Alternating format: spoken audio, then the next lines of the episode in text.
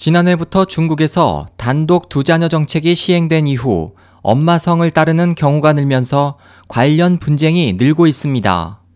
단독 두 자녀 정책이란 부부 중 한 명이라도 독자일 경우 두 자녀까지 출산할 수 있는 제도를 말합니다. 중국은 지난 2013년 11월 개최한 제18기 3중 전회에서 이 정책을 도입해 그해 12월 전국 인민대회 상무위원회에서 해당 결정을 통과시켰고 지난해부터 시행됐습니다.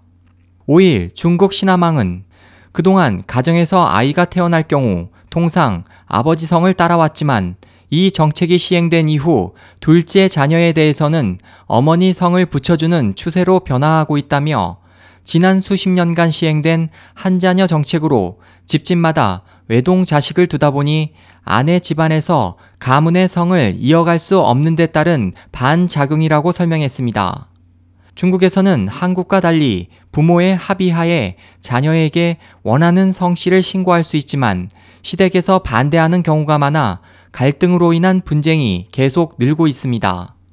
저장성 항저우에 사는 결혼 5년 차인 왕모 씨는 둘째를 갖기로 남편과 합의했으나 양가 부모가 각기 자신의 성씨를 따를 것을 고집하고 있어 지금까지 실행에 옮기지 못하고 있습니다. 작년 10월 저장성 닝보 장베이 법원에서도 두 자녀 성씨 문제로 인한 이혼 소송이 진행됐습니다. 이 소송의 경우 부인인 수 씨는 둘째 자녀를 낳기 전 자신의 성을 붙여주기로 남편과 합의했으나 막상 아들이 태어나자 첫째가 딸이었던 탓에 남편 측 집안에서 반대했기 때문입니다. 법원은 당초의 약속을 지킬 것을 판결했지만 양가는 관계가 어색해졌습니다.